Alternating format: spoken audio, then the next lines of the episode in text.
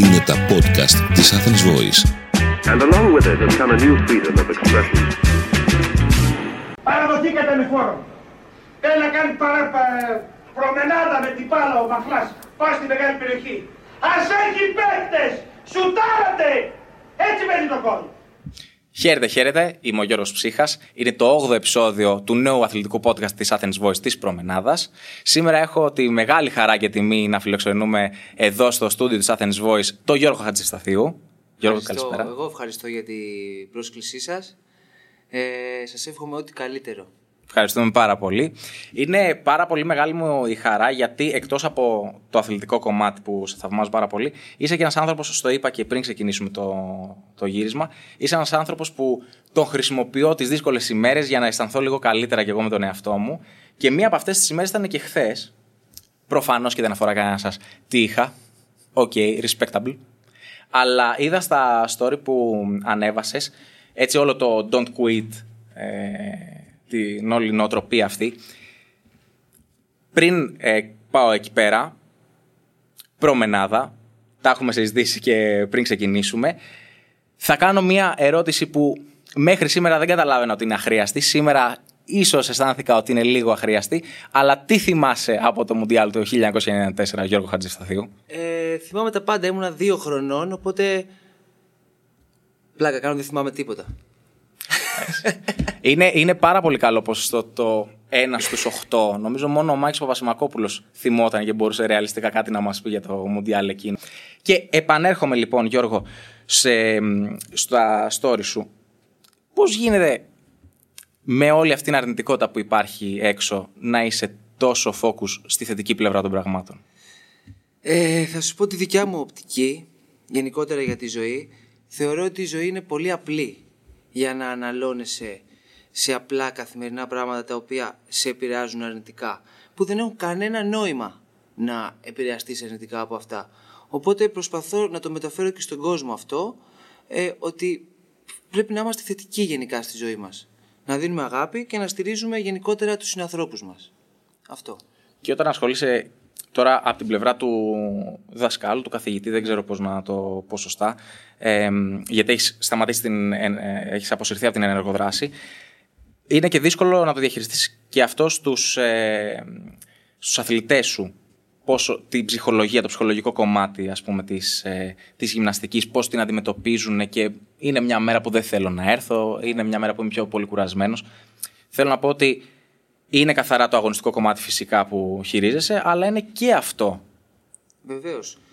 Ε, ως προπονητής έχω γενικότερα στον τρόπο που διδάσκω στους αθλητές μου τη γυμναστική και πολύ την ψυχολογία. Δηλαδή εννοείται ότι ένας αθλητής αλλά και γενικότερα ένας άνθρωπος όταν είναι δυνατός ψυχικά αποδίδει πολύ παραπάνω. Όλοι μας. Ε, οπότε εγώ προσπαθώ στους αθλητές μου να τους μεταφέρω την ψυχική δύναμη, να τους πω και αυτή είναι η αλήθεια ότι ο καθένας είναι ξεχωριστός και μπορεί να κάνει πάρα πολλά πράγματα στη ζωή του. Αλλά για να τα καταφέρει πρέπει οπωσδήποτε να κουραστεί και να παλέψει γι' αυτά. Αλλιώς δεν θα καταφέρει τίποτα.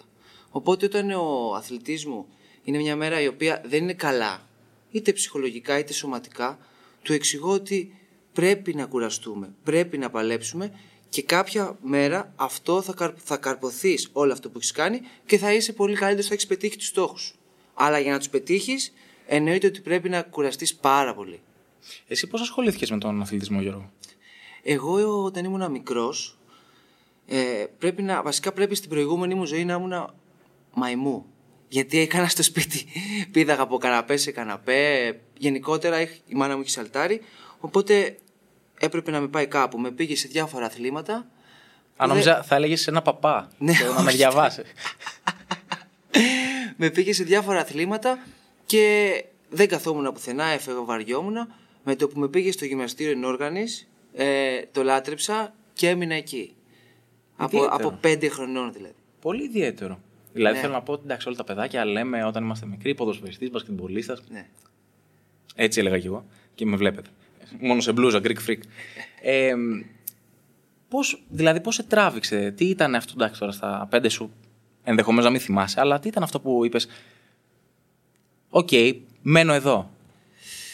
Δεν θυμάμαι τι ήταν αυτό που με κράτησε. Θυμάμαι όμως το όταν αντίκρισα το γυμναστήριο της ενόργανης γυμναστικής που ήταν γεμάτο στρώματα, σκάματα, τα σκάμα είναι τα σφουγγάρια που πέφτεις μέσα, τα μονόζυγα, τους κρίκους. Ε, μου μείνει αυτή η εικόνα και λέω εδώ είμαι, αυτό θέλω να κάνω. Είχες, ε, ενώ στην πορεία βασικά, ε, όταν είχες ασχοληθεί τον πρώτο καιρό, είχες κάποιον άνθρωπο, κάποιο πρότυπο, κάποιο μέντορα που να σε κράτησε εκεί πέρα; Ε, πρότυπά μου εμένα γενικότερα στη ζωή μου και από μικρός ήταν οι γονείς μου και ο παπάς μου και η μητέρα μου. Ε, στην πορεία μέσα στον αθλητισμό πρότυπό μου ήταν και ο προπονητής μου που αντίστοιχα ο προπονητής μου πάλευε για να γίνω εγώ καλύτερος. Δηλαδή δεν βαριότανε την ώρα που κάναμε προπόνηση. Ίσα ίσα είχε όρεξη, ε, είχε πρόγραμμα, είχε πλάνο και κουραζόταν και αυτός μαζί μου ώστε να πετύχουμε. Οπότε αυτό, αυτό είναι πάρα πολύ σημαντικό για να πετύχεις. Δηλαδή και, και εγώ σαν προπονητής, αν βαριέμαι την ώρα που κάνω προπόνηση, ε, θα βαριούνται και οι αθλητές. Έτσι δεν είναι. Οπότε αυτό ήταν ένα μεγάλο πρότυπο για μένα και έτσι, κα- έτσι πορεύομαι στη ζωή γενικότερα. Θεωρείς ότι είσαι σήμερα που είσαι από την άλλη πλευρά, όχι του, ε, του μαθητή, ας πούμε, του αθλητή, είσαι στην πλευρά του προπονητή. Θεωρείς ότι είσαι το πρότυπο αυτό για τα νεότερα παιδιά; Ε, αν έχω καταφέρει να, να πετύχω, να είμαι πρότυπο για κάποιον, ε, αυτό με κάνει πάρα πολύ χαρούμενο. Αλλά να είμαι ένα υγιές πρότυπο. Δηλαδή, να, κάνω, να προσφέρω κάτι καλό στον άλλον που είμαι πρότυπο. Αν δεν είμαι υγιές πρότυπο για κάποιον, τότε θέλω να σταματήσω αυτό που κάνω τώρα.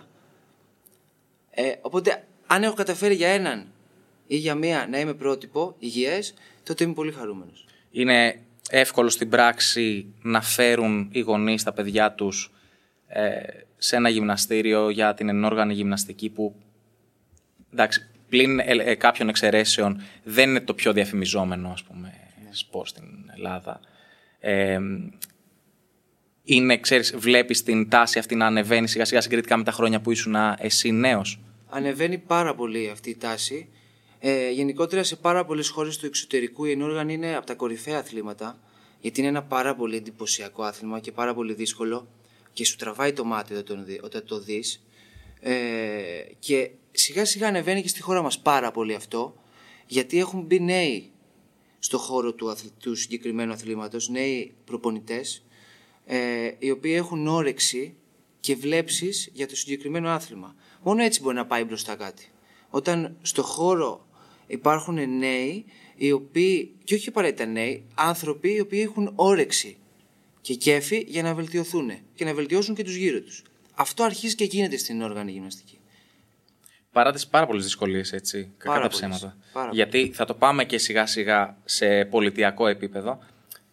Δυστυχώς δεν φροντίζει το ίδιο το κράτος αυτό που είπες, να υπάρχουν, να δίνει την όρεξη, το κίνητρο στους ανθρώπους σαν και εσένα να ασχοληθούν ξανά με την προπονητική ή να ασχοληθούν γενικότερα με την προπονητική, ούτως ώστε να αποτελέσουν πόλο έλξης για τα νέα παιδιά και αυτά αύριο μεθαύριο να γίνουν ο νέος Γιώργος Χατζευσταθίου, η νέα Βασιλική Μιλούση και ούτω καθεξής. Ε, προσωπικά δεν στηρίζω κανένα κόμμα, κανένα, καμιά πολιτική παράταξη. Παραδοσιακά στη χώρα μας δεν βοηθάει ε, στο χώρο του πρωταθλητισμού και αυτό έχει αποδειχθεί άπειρες φορές. Η Ελλάδα έχει πάρα πολύ μεγάλα ταλέντα, πάρα πολύ καλούς αθλητές και αν και μικρή χώρα, μόλις 10-12 εκατομμύρια πώς είμαστε, τα ταλέντα που έχει η Ελλάδα είναι πάρα πολλά. Και όλα χάνονται. Και αν όχι όλα, το μεγαλύτερο ποσοστό. Και σε αυτό κάποιος φταίει. Έτσι δεν είναι; Το θέμα είναι να κάτσουμε απέναντι από τον καθρέφτη, όπως έχουμε πει και σε, άλλα, σε άλλες εκπομπές, σε άλλα podcast, να κάτσουμε απέναντι από τον καθρέφτη και να πούμε ότι ποιοι φταίνε. Εν τέλει, να δούμε τον πραγματικό φταίχτη, μπας και ασχοληθεί κάποιος στο τέλος. Γιατί είναι πάρα πολύ κρίμα. Αυτό ήθελα να σου πω ότι υπάρχει πάρα πολύ ταλέντο, αλλά τι να το κάνεις το ταλέντο, άμα δεν μπορείς να το βάλεις κάτω, να πεις θα κάνεις ένα, δύο, τρία και αύριο μεθαύριο αυτό το ταλέντο να γίνει επαγγελματίας αθλητής, ένας επαγγελματίας αθλητής που θα φέρει διακρίσεις, ή αν, και αν δεν φέρει διακρίσεις, να είναι στα μεγάλα, στις μεγάλες διοργανώσεις, στα, με, στα μεγάλα events. Τι να το κάνεις που υπάρχει ταλέντο. Και είσαι ένας από, από τους λίγους θεωρητικά ε, ανθρώπους που έχουν αυτή την όρεξη. Γιατί ε, υπάρχουν και πάρα πολλοί και στην προπονητική που λένε εντάξει, νησάφι. Δηλαδή, εμείς έχουμε όρεξη, ερχόμαστε κάθε μέρα. Πολλές φορές βάζουν και το χέρι στην τσέπη. Ναι, βέβαια. Έτσι. Και δεν υπάρχει αντίκρισμα ενώ από μια στήριξη από την πολιτεία, από το κράτος. Να πούνε ότι βλέπουμε τι προσπαθεί να κάνει ο Γιώργος Χατζηφθαθίου που έχει προωθήσει ε, και μέσω social, θα πάμε σε αυτό μετά, το, την ενόργανη. Έρχονται τόσα παιδιά, πάμε να τον στηρίξουμε. Δεν γίνεται αυτό. Και είναι πάρα πολύ κρίμα. Είναι όντως πολύ κρίμα, αλλά πιστεύω ότι μπορεί να γίνει γιατί ποτέ δεν χάνω την ελπίδα μου. Αν και όσα χρόνια ήμουν στην εθνική ομάδα δεν υπήρξε καμία στήριξη, ελάχιστη. Ε, πλέον δεν υπάρχει κίνητρο για τους πρωταθλητές να συνεχίσουν. Και ξέρεις τι, ο πρωταθλητής δεν είναι μόνο οι Ολυμπιονίκες που τα έχουν καταφέρει ήδη. Υπάρχουν πρωταθλητές οι οποίοι παλεύουν για να φτάσουν στην Ολυμπιάδα, στο παγκόσμιο, στο ευρωπαϊκό και να καταφέρουν να πετύχουν. Οι οποίοι αυτοί που παλεύουν έχουν τις δυνατότητες και το ταλέντο να το κάνουν. Αλλά χρειάζεται και μια υποστήριξη. Ω προς αυτό, επειδή είναι πάρα πολύ σημαντικό αυτό που λες, ως δημοσιογράφος το λέω, κακά τα ψέματα, τα φλάσ δημοσιότητας πέφτουν σε αυτούς που τα έχουν καταφέρει ήδη. Ε, και ενδεχομένως κάποιες φορές ξεχνάμε τους ανθρώπους που μπορεί να μην έφεραν ένα μετάλλιο, αλλά για να φτάσει κάποιος στους Ολυμπιακούς Αγώνες, για να πιάσει τα όρια, αν το λέω σωστά, τους χρόνους. Ή... Ναι, στο κάθε άθλημα είναι διαφορετικό αυτό.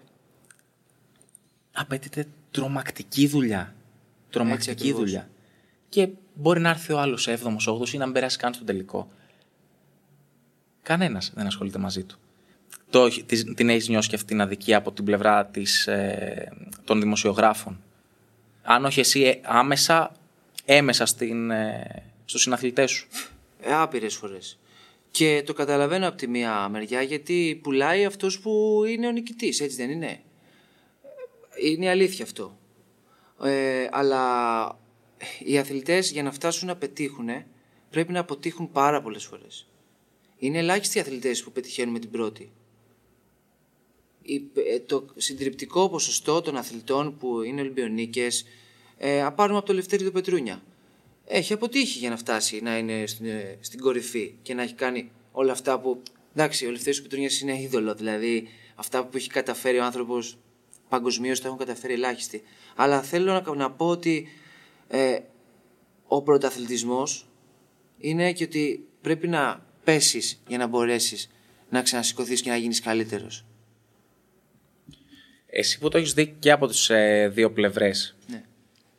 και του προπονητή και του αθλητή, θα αδικούσε αν ένα παιδί έρχονταν και σου έλεγε σήμερα. Ενώ ξέρεις εσύ από τη δική σου την ματιά ότι έχει προοπτικές. Σου λέει, κύριε Γιώργο, σταματάω. Δεν πάει άλλο, δεν βλέπω, βάζω, ξέρω εγώ, ε, χρόνο, επενδύω οικονομικά. Δεν μπορώ άλλο, σταματάω.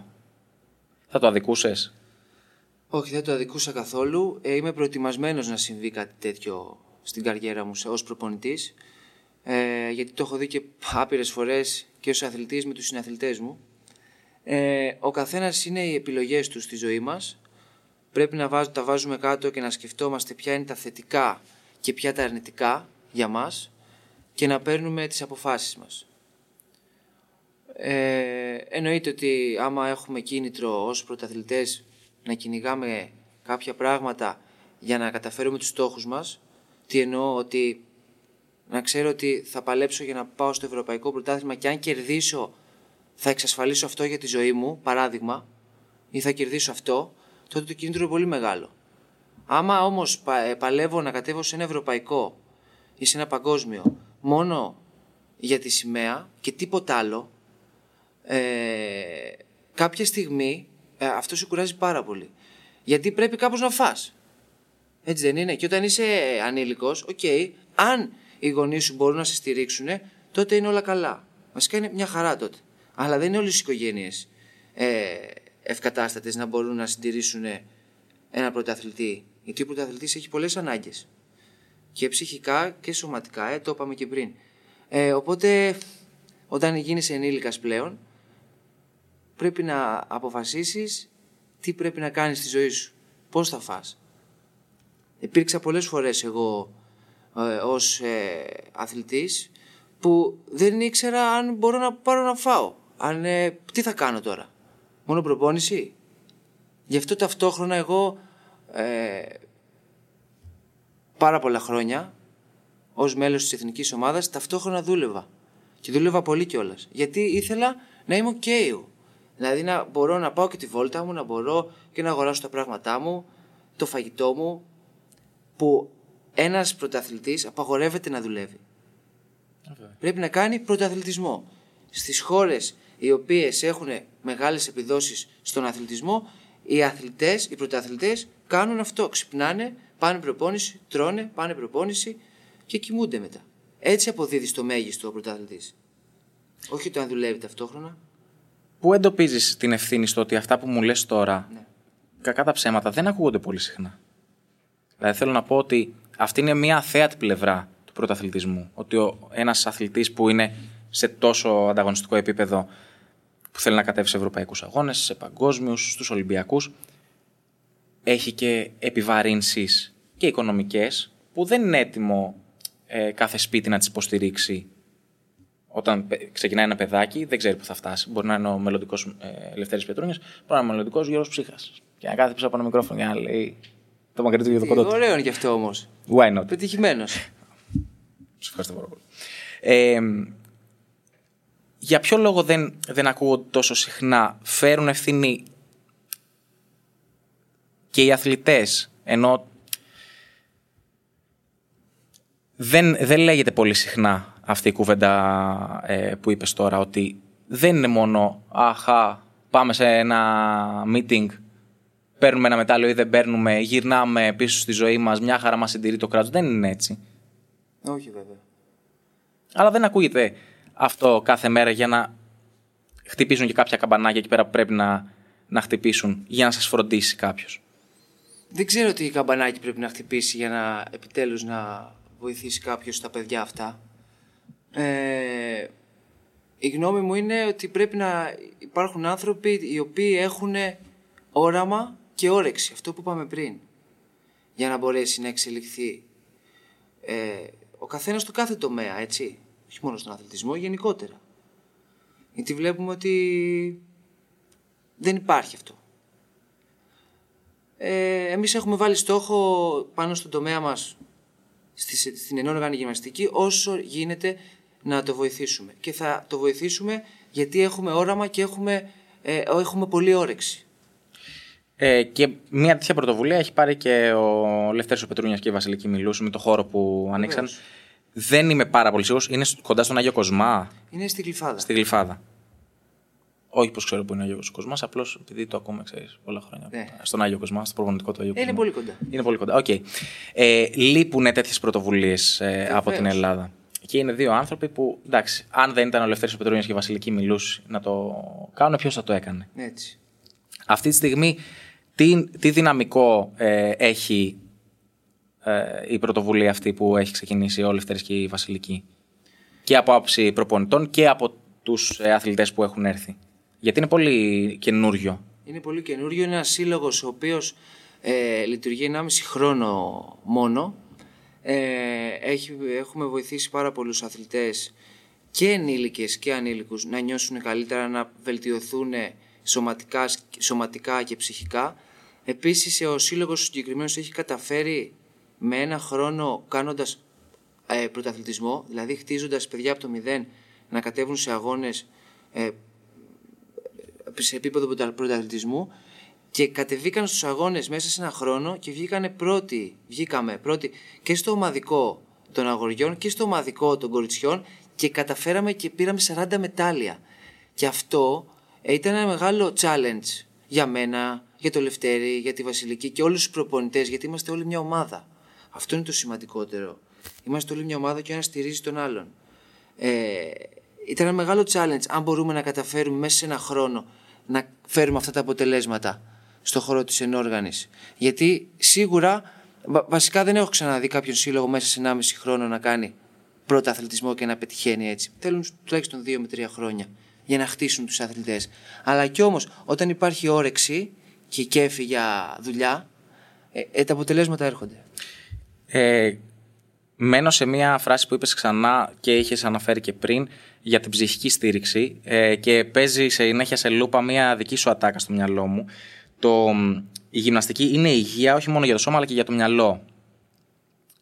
Είναι μια μορφής ψυχοθεραπεία εν Εννοείται. τέλει. Εννοείται, η γυμναστική είναι απαραίτητη να υπάρχει στην καθημερινότητά μας. Ειδικότε- ειδικότερα στις μέρες που ζούμε πλέον, γιατί τα περισσότερα που ακούμε έξω είναι αρνητικά. Δηλαδή, έχουμε όλο αρνητικά, αρνητικά συμβάντα μέσα στο μυαλό μας. Οπότε αυτό μας επηρεάζει πολύ ψυχικά. Η γυμναστική μας βοηθάει, εννοείται σωματικά να βελτιωθούμε, αλλά και ψυχικά. Και να μην, να μην ξεχνάμε ότι πλέον οι περισσότερες ασθένειες έρχονται από ψυχολογικά, από το άγχος, στρες, πίεση, η γυμναστική και επιστημονικά αποδεδειγμένα εκκρίνει κάποιες ορμόνες οι οποίες σε βοηθάνε σε αυτό. Ε, οπότε νιώθεις πάρα πολύ πιο όμορφα όταν γυμνάζεσαι. Και ξαναλέω, όχι για να, επειδή να, για να έχεις ωραίο σώμα, ε, για να κάνεις καλό στην υγεία σου. Υπάρχουν ε, ταμπού ε, και παρανοήσεις σχετικά με τη γυμναστική στην Ελλάδα. Ενώ Δηλαδή; ότι είσαι ένας άνθρωπος που είσαι σε, όλη, σε όλη σου τη ζωή στα γυμναστήρια. ε, Και δεν εννοώ τα γυμναστήρια τα, τα εμπορικά που ναι, λέμε. οκ. Ε, μ, υπάρχουν παρανοήσεις ότι α, γυμ, γυμνάζεται αυτός ε, για να γίνει ντούκι που λέμε ή για να βγει στην παραλία. Το αντιμετωπίζει ο κόσμος σοβαρά εν τέλει. τη γυμναστική Ναι. γενικότερα. Πρόσεξε, εμένα δεν με ενοχλεί να ξεκινήσει κάποιος να γυμνάζεται για να πάει στην παραλία τον Ιούλιο και τον Αύγουστο και να είναι εμφανίσιμος. Αρκεί να κατα... για- Μα, μάλλον θα το θέσω αλλιώς. Α ξεκινήσει για την παραλία να γυμνάζεται και μετά θα καταλάβει το πόσο απαραίτητη είναι η γυμναστική για αυτόν και μετά δεν θα το ξαναφήσει. Όλοι μας όσοι έχουμε αφήσει τον εαυτό μας και είναι λογικό και εγώ το έχω κάνει. Ναι, όσοι έχουμε αφήσει τον εαυτό μας νιώθουμε πόσο ε, άσχημο είναι αυτό. Κάποια στιγμή το νιώθεις, το συνειδητοποιείς, το βλέπεις. Ότι τι έχω κάνει, γιατί έχω αφήσει έτσι τον εαυτό μου. Οπότε αυτόματα θα ξεκινήσεις κάποια στιγμή να γυμνάζεσαι και θα δεις πόσο όμορφο είναι αυτό και πόσο πολύ σε βοηθάει. Γενικότερα στην καθημερινότητά σου. Σου λείπει ο πρωταθλητισμός; Μου λείπει πάρα πολύ. Ε, πέρασα μια πολύ δύσκολη φάση στη ζωή μου όταν σταμάτησα τον πρωταθλητισμό γιατί από μικρός είχα στόχο τον τάδε αγώνα, τον συγκεκριμένο αγώνα και μετά στόχο να προετοιμαστώ για τον επόμενο και τον επόμενο. Πάντα είχα ένα στόχο. Όταν σταμάτησα τον πρωταθλητισμό ε, και εννοείται δούλευα κιόλας ταυτόχρονα οπότε είχα κάτι να κάνω, δηλαδή δεν σταμάτησα και λέω τώρα τι γίνεται κι όμως, όταν σταμάτησα, έχασα τη γη κάτω από τα πόδια μου. Ένιωθα ένα άγχος, όχι για ένα μήνα, ας πούμε, δύο. Για ένα χρόνο και. Ένα μόνιμο άγχος μέσα μου. Και δεν μπορούσα να το διαχειριστώ αυτό. Και ήταν επειδή είχα σταματήσει και επειδή δεν, ήξε, δεν είχα στόχο πλέον όπως είχα πριν. Τον εκάστοτε αγώνα. Μπράβο, ναι. Ε, βρήκα σιγά σιγά τα πατήματά μου, τα βήματά μου και πλέον έχω στόχο ως προπονητής να προπονώ τα παιδιά μου, να τα προσπαθώ να τα κάνω να γίνουν καλύτεροι πρώτα σαν άνθρωποι και μετά σαν αθλητές και γενικότερα και όλους τους ασκούμενους και τους ενήλικες που κάνουμε γυμναστική να τους κάνω να νιώθουν όμορφα. Αυτός είναι ο στόχος μου πλέον ως άνθρωπος και ως προπονητής να κάνω τους γύρω μου, τους γύρω μου που έρχονται σε μένα να τους γυμνάσω ή ε, οτιδήποτε άλλο, να τους κάνω να νιώθουν όμορφα. Τι προτιμάει ο Γιώργος Χατζηθίου, δηλαδή πού βρίσκεις περισσότερο τον εαυτό σου, σαν αθλητής ή σαν προπονητής; Τώρα που τα έχεις βιώσει και τα δύο, φυσικά όχι για το ίδιο χρονικό διάστημα, γιατί αθλητής είσαι πάρα πολύ περισσότερα χρόνια από ότι προπονητής. Αλλά έτσι ο- όπως είσαι τώρα, πού θεωρείς ότι, ξέρεις, κλείνεις περισσότερο; Είναι δύο διαφορετικά πράγματα. Η κάθε μεριά έχει τα δικά της, ε, τη δικιά της μεριά. Ε, πολύ όμορφο και ως αθλητής έχω ζήσει απίστευτες στιγμές. Πίεση, χαρά, παιχνίδι, άγχος, επιτυχία, ε, τον κόπο για να φτάσεις σε όλα αυτά. Ε, δεν θα τα ξεχάσω ποτέ. Ε, ταξίδια άπειρα έχουμε γυρίσει όλο τον κόσμο με αγώνες, όμορφες στιγμές. Ε, αλλά και η μεριά του προπονητή είναι πάρα πολύ σημαντική γιατί χτίζεις ε, ανθρώπους, τους βοηθάς ε, να γίνουν καλύτεροι οπότε έχεις, πώς να το πω, έχεις στις πλάτες σου πάρα πολύ μεγάλο βάρος ώστε οι αθλητές σου να γίνουν σωστοί πρώτα σαν άνθρωποι και μετά να έχουν και σωστές επιδόσεις και καλές επιδόσεις. Το σκεφτόσουν. Καταλαβαίνεις τι εννοώ; Ναι, ναι, ναι. Το σκεφτόσουν πριν τελειώσει την καριέρα σου. Ε, Είχες, ξέρεις, ήταν στο μυαλό σου η σκέψη να γίνεις προπονητής; Ε, παράλληλα, όπως είπαμε, όταν έκανα πρωταθλητισμό, δούλευα ταυτόχρονα σε γυμναστήρια, αλλά σε ενήλικες. Τους γύμναζα πάνω στην ενόργανη γυμναστική. Οπότε δούλευα και πριν τελειώσω τον ε, πρωταθλητισμό. Όταν τελείωσα τον πρωταθλητισμό και ξεκίνησα να είμαι μόνο προπονητής,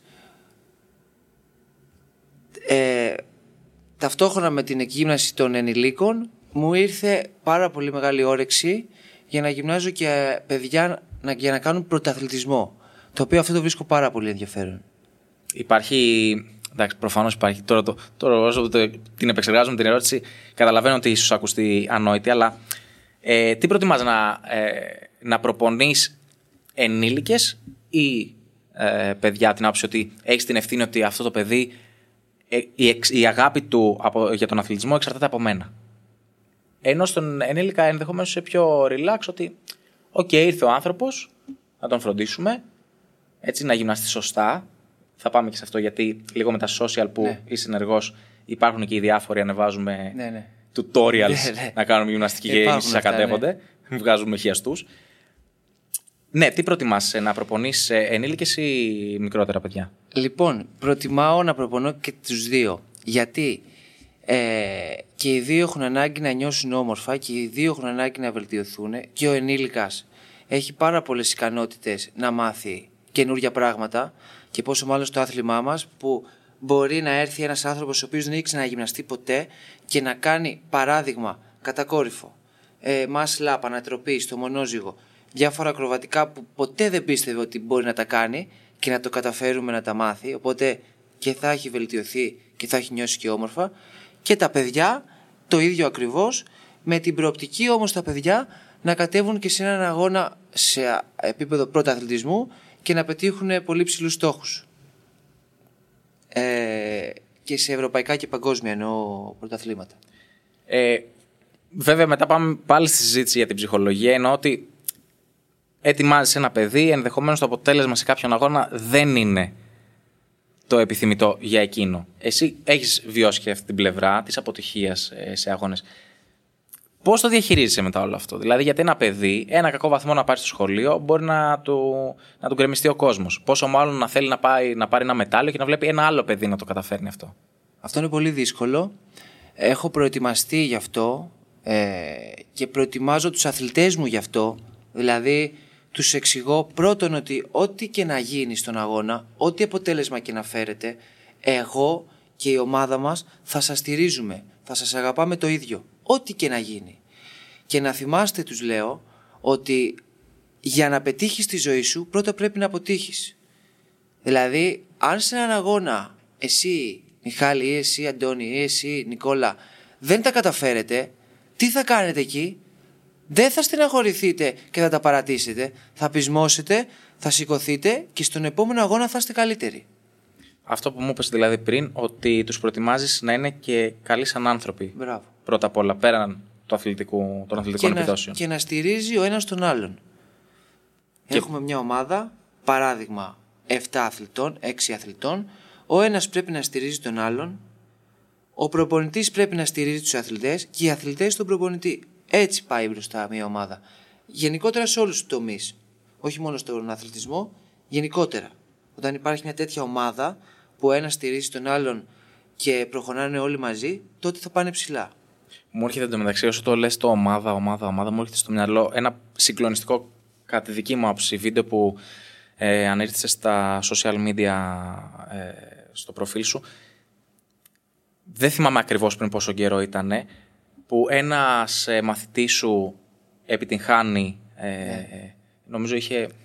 Δεν μπορώ να θυμηθώ ακριβώς. Στο μονόζυγο. Και τον αγκαλιάσανε όλοι. Ναι, ναι. Ήταν συγκλονιστικό. Τρομερό. Ήταν φοβερά συγκινητική στιγμή. τρομερό. Ε, συγκινηθήκαμε όλοι σε αυτό.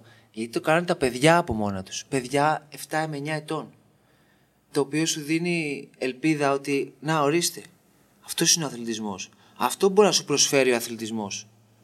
Μιλάμε για ένα βίντεο τώρα το οποίο ε, όταν το είδα και το έχει τραβήξει ο φίλος μου Αντώνης έπαθα πλάκα. εννοείται και τη στιγμή που το έζησα, αλλά όταν το είδα μετά και συνειδητοποίησα τι κάνανε τα παιδιά. Ήταν τρομερό αυτό. Και αυτό προσπαθούμε να χτίσουμε. Αυτό ήθελα να σου πω. Η μεγαλύτερη συγκίνηση είναι όμως ότι η διαπίστωση ότι αυτό ε, είναι το αποτέλεσμα αυτών που τους έχεις διδάξει εσύ. Δηλαδή είναι και μια ηθική ικανοποίηση ότι ξέρεις κάτι, αυτά που κάνουμε στο γυμναστήριο ε, εφαρμόζονται και στη ζωή τους. Μακάρι να μπορώ να βοηθάω τα παιδιά να γίνονται καλύτεροι, ειλικρινά σου μιλάω. Ειλικρινά, αυτό με κάνει πολύ χαρούμενο. Θα πάμε λίγο και στην ε, άλλη πλευρά των social media, γιατί είσαι πάρα πολύ ενεργός και στα μέσα κοινωνικής δικτύωσης και με πάρα πολύ μεγάλη ε, ανταπόκριση και είσαι πάρα πολύ αγαπητός ε, στον κόσμο. Θέλω να σου κάνω μία ερώτηση με πάρα πολύ σεβασμό και αγάπη. Σε πειράζει σαν Γιώργο που υπάρχει κόσμος εκεί έξω που ενδεχομένως δεν σε ήξερε σαν αθλητή και σε ξέρει ε, από τα social; Ε, δεν με πειράζει καθόλου. Καθόλου όμως. Ε, έτσι κι αλλιώς όταν, ήταν, όταν ήμουν ενεργός ως αθλητής τα social media δεν είχαν την απήχηση που έχουν τώρα. Είχαν μία, αλλά καμία σχέση με αυτό που είναι τώρα. Δεν με πειράζει καθόλου όλο αυτό.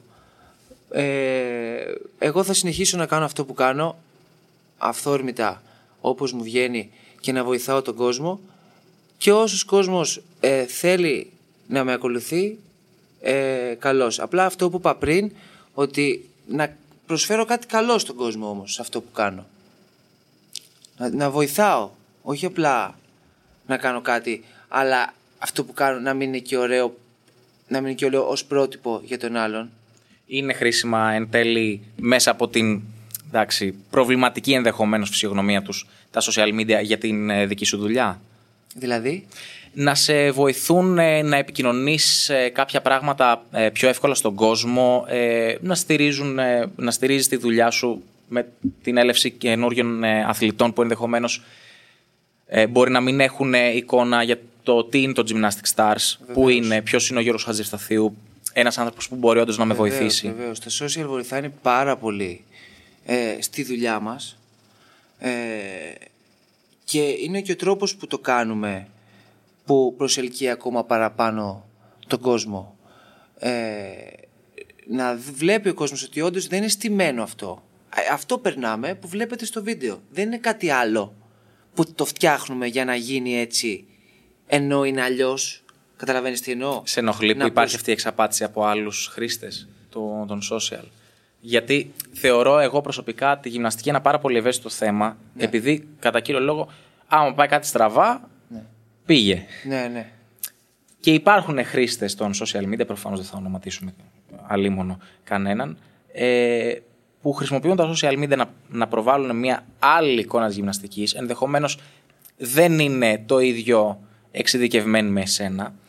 Χρησιμοποιούν, εκμεταλλεύονται για να θέσω πιο σωστά τον όρο, την προβολή τους και παραπλανούν τον κόσμο δείχνοντας λάθος ε, ασκήσεις, δίνοντας διατροφικές συμβουλές που δεν είναι από κανέναν ελεγμένες. Ναι. Δηλαδή δεν είναι διατροφολογοί άνθρωποι. Πολύ συχνό φαινόμενο αυτό.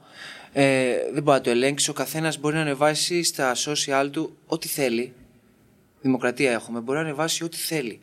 Ε, εννοείται ότι υπάρχουν ε, ε χρήστες οι οποίοι λένε πράγματα τα οποία δεν είναι σωστά. Έχω δει άπειρες φορές κάτι τέτοιο που διαφωνώ ε, ή που κάτι από αυτά μπορεί να κάνει κακό στον ασκούμενο αν το κάνει, είτε για τη διατροφή, είτε για τη γυμναστική, είτε για οτιδήποτε άλλο. Αλλά πρέπει να έχουμε την κρίση εμείς, εγώ που βλέπω το βίντεο, εσύ που βλέπεις το βίντεο, να καταλάβουμε ποιο είναι το σωστό και ποιο το λάθος. Αλλά να μου πεις τώρα απ' την άλλη, αν το δει ένα παιδί, ε, δεν θα καταλάβει τι είναι σωστό και τι λάθος. Εκεί είναι ένα πρόβλημα, το οποίο δεν ξέρω πώς μπορεί να ελεγχθεί αυτό. Εσύ, ε, σαν ε, Γιώργος, έχεις βιώσει την αρνητική πλευρά των social media, γιατί το έχω ξανασυζητήσει και με άλλους καλεσμένους, όσο εργαλείο μπορεί να αποδειχθούν ε, τα social, το Instagram, το Facebook, το TikTok, whatever, άλλο τόσο υπάρχει και μια τοξικότητα λιγάκι. Το λες ότι είναι και λίγο τοξικό περιβάλλον τα social media. Το έχεις βιώσει ενδεχομένως επειδή προβάλλεται και η οικογένειά σου, προβάλλονται συνάδελφοί σου, προβάλλονται παιδιά; Ε, τοξικό από την άποψη των ε, σχολείων, σχολείων ναι, ναι. ας πούμε ότι μπορεί να βρει κάποιος. Να, να βρεις, να προσβάλλει, ναι, να ναι. θίξει. Ε, θα σου πω κάτι ειλικρινά. Νιώθω πολύ τυχερός σε αυτό το κομμάτι γιατί τα αρνητικά σχόλια στο προφίλ μου είναι ελάχιστα. Ε, δηλαδή τα ψάχνω για να τα βρω. Αυτό με, με κάνει πάρα πολύ χαρούμενο. Ειλικρινά. Ε, γιατί βλέπω άλλα προφίλ τα οποία οι άνθρωποι δεν κάνουν κάτι κακό. Αλλά ο κόσμος βγάζει τόσο μίσος και τόσο κακία που το θεωρώ πολύ ανούσιο αυτό το πράγμα. Για ποιο λόγο; Να κάτσεις να σχολιάσεις ένα βίντεο αρνητικά το οποίο δεν σε επηρεάζει ρε φίλε ή ρε φίλη πουθενά. Για ποιο λόγο να τον βρεις τον άλλον; Και να του βρεις τώρα και την οικογένεια και άσχημα πράγματα. Το θεωρώ απαράδεκτο αυτό και μακάρι να το καταλάβει ο κόσμος και να μην γίνεται. Και το, αν ρωτάς εμένα τουλάχιστον, το πιο δυσάρεστο είναι ότι σε, στις περισσότερες περιπτώσεις μιλάμε για μικρά παιδιά. Ναι. Ε, επειδή είναι πιο εξοικειωμένα με τα social media, είμαστε στην εποχή των social media, έχουν μεγαλώσει στην εποχή των social media. Όχι, δεν έχω μεγαλώσει εγώ στην εποχή, ούτε εσύ των social media. Και βλέπεις, δηλαδή, πατάς πολλές φορές, πατάω και εγώ στα βίντεο που Ναι, ναι, ναι. αναρτώ, πατάω, δηλαδή. Θα διαφωνήσει ο άλλος. Υπάρχουν άνθρωποι που επιχειρηματολόγουν. Έτσι, δεν, Βεβαίως, δεν τους βεβαίως. βάζουμε όλου στο ίδιο όχι, τσουβάλι. Όχι, ποτέ, ποτέ όχι. Καλά Αλλά λες. υπάρχουν οι άνθρωποι οι οποίοι το ένα σου, το άλλο σου. Ναι, ναι, ε, δεν ξέρω, ρε φίλε, ειλικρινά. Είναι, το θεωρώ απαράδεκτο, όπως είπα και πριν αυτό. Και θα διαφωνήσω σε κάτι ότι δεν είναι μόνο παιδιά. Υπάρχουν και ενήλικες που σχολιάζουν έτσι. Και πάρα πολύ. Και το είχα, την είχα την κουβέντα αυτή συγκεκριμένα πριν λίγες μέρες με τη γυναίκα μου. Και της λέω εγώ, έλα ρε εσύ, Βιβί, ε, παιδί, παιδί θα είναι. Δεν ξέρει, δεν καταλαβαίνει. Δεν το κάνει με κακία. Απλά γράφει ένα σχόλιο έτσι. Και μου λέει Γιώργο, όχι. Υπάρχουν πάρα πολλοί ενήλικες. Να δες. Ε, ήθελα να πάω στη σύζυγό σου, επειδή υπάρχει, ρε παιδί μου, προβολή και Ναι, της ναι, ναι. ε, συζύγους και στο προφίλ σου. Ε, αν έχεις βιώσει αυτό το, δηλαδή κάποιος να θίξει την οικογένειά σου, τη σύζυγό σου και αν έχεις μπει στη διαδικασία να απαντήσεις ή όχι. Ε, καταρχήν να ξεκινήσω για τη σύζυγό μου ότι επειδή την έφερε η κουβέντα ε, είναι το στήριγμά μου. Την αγαπάω πολύ, με αγαπάει και αυτή, με προσέχει, με στηρίζει ε, και της χρωστάω πάρα πολλά πράγματα. Και ας, κα- και ας κάνεις κολοτούμπες έξω Και ας κάνω και ας της πάω τα νεύρα παντού όπου βρίσκομαι. Ε, γιατί είμαι και λίγο πειραχτήρι, εντάξει. Ε, αλλά την αγαπάω πολύ και ευχαριστώ που υπάρχει στη ζωή μου. Αυτό θα πω. Και να συνεχίσω στο ότι ε, δεν υπά- υπάρχουν ε, κάποια αρνητικά σχόλια σε εμάς. Δεν έχω δει κάτι αρνητικό. Καλά, τώρα κάποιο σχόλιο του στυλ ότι τι κορίτσι είναι αυτό και τέτοια ή κάπως αλλιώς να το γράψουνε. Εντάξει, έχει γίνει. Αλλά δεν είναι πολύ συχνό Δόξα τω Θεώ. τα αρνητικά σε εμάς και το εκτιμώ πολύ αυτό από τον κόσμο. Πραγματικά. Επειδή είναι παιδαγωγός, ενώ ότι έχει σπουδάσει και φιλολογία, αν δεν κάνω λάθος, Ναι. ε, και ασχολείται πάρα πολύ με τα παιδιά, τι συμβουλεύεσαι στη διαχείριση της ψυχολογίας ενός παιδιού; Δεν κατάλαβες, τη συμβουλεύομαι στα πάντα. Η Βιβί είναι ένας άνθρωπος, καταρχήν που αγαπάει πάρα πολύ αυτό που κάνει. Δεύτερον, όπου δει γράμματα διαβάζει, δηλαδή οπουδήποτε έχει γράμματα θα τα διαβάσει. Παντού. Δηλαδή, μακάρι παντού να έχει γράμματα, θα σκέφτεται να διαβάζω παντού. Τέλος πάντων, ε, τη συμβουλεύομαι σε πάρα πολλά κομμάτια στη ζωή μου, ε, γιατί είναι πανέξυπνη και πάντα έχει το καλό μέσα της. Οπότε θα με βοηθήσεις σε οτιδήποτε τη χρειαστώ. Είναι πάρα πολύ σημαντικό αυτό το μήνυμα που περνάς, γιατί όσο καλή και να είμαστε στη δουλειά μας, όσο επιτυχημένοι και να είμαστε στη δουλειά μας, αν δεν έχουμε και έναν άνθρωπο να μας στηρίξει, να μας πει συνέχισε, πας καλά, γιατί πολλές φορές δεν το βλέπουμε κι εμείς οι ίδιοι ότι Ναι. μπορεί να έχουμε πετύχει κάτι. Ε, δεν είμαστε τίποτα. Έτσι, Χωρίς κάποιον άνθρωπο δίπλα μας. Είτε είναι η σύντροφος, ο σύντροφος, ο πατέρας, η μητέρα, Πολύ σωστά. οποιοδήποτε και να είναι. Ε, και θέλω να κλείσω την ε, κουβέντα μας ε, με το χαρακτήριστος. Ε, αυτό χαρακτήριστος μιλάμε γίνει χαμός, ε. Και να σου πω Να κάτι. το βάζεις κι εσύ Μπάμε. αχαρακτήριστο στο Instagram. Πώς ξεκίνησε; ναι. Λοιπόν, ήμασταν με το Λευτέρη του Πετρούνια, είμαστε παιδικοί φίλοι και συναθλητές και συνεργάτες πλέον. Ε, και μου λέει, έλα να κάνουμε ένα βίντεο στο YouTube. Ε, γενικότερα η σχέση μας με το Λευτέρη είναι, πειράζει ένας τον άλλον πάρα πολύ. Οπότε ξεκινήσαμε, κάναμε το βίντεο στο YouTube, τους πάγα τα νεύρα, τον πείραζα. Παρα, παρένθεση, είχε γίνει χαμός με αυτά τα βίντεο τότε στο YouTube. Πάρα πολλά εκατομμύρια views, προβολές. Ε, και με είπε αχαρακτήριστο. Ε, α, το προσπεράσαμε, δεν σαν να μην συμβαίνει τίποτα έτσι. Απλά κάναμε ένα βίντεο με είπα χαρακτήριστο. Μπήκε στο YouTube και αυτά Και σιγά σιγά άρχισαν και το λέγανε όλοι. Ο αχαρακτήριστος, ο, αχαρακτή, ο αχαρακτήριστος, ο αχαρακτήριστος, έτσι καθιερώθηκε. Αυτό. Δηλαδή ποιος ήταν- θέλει. Ο Λευτέρης ο Ο Πετρονιάς. Λευτέρης. τι; Λευτέρη. Ρε Λευτέρη, Λευτέρη. Θα τον προσκαλέσεις εσύ να έρθεις στην εκπομπή. εντάξει. Μέσω εσού θα έρθει. Εντάξει. Ε, Γιώργος, σε ευχαριστώ πάρα πολύ για την πάρα πολύ όμορφη κουβέντα που είχαμε. Να είσαι καλά. Ήταν τεράστια χαρά και τιμή που σε είχαμε σήμερα εδώ Ευχαριστώ και καλεσμένο. εγώ. Και ελπίζω τα καλύτερα και για Να είσαι το καλά. Gymnastic Stars και για την ε, δική σου καριέρα, την προπονητική ε, πλέον. Ε, και ελπίζω να, να σου φανεί χρήσιμο το, το δώρο. Να είσαι καλά. Σε ευχαριστώ ευχαριστώ πάρα πάρα, πολύ. Ε, το εκτιμώ πολύ που με καλέσατε εδώ πέρα. Ε, θα τα ξαναπούμε. Ήταν το 8ο επεισόδιο της Προμενάδας, του νέου αθλητικού podcast της Athens Voice. Ήμουν ο Γιώργος Ψύχας και ραντεβού στο επόμενο επεισόδιο. Ήταν ένα podcast από την Athens Voice.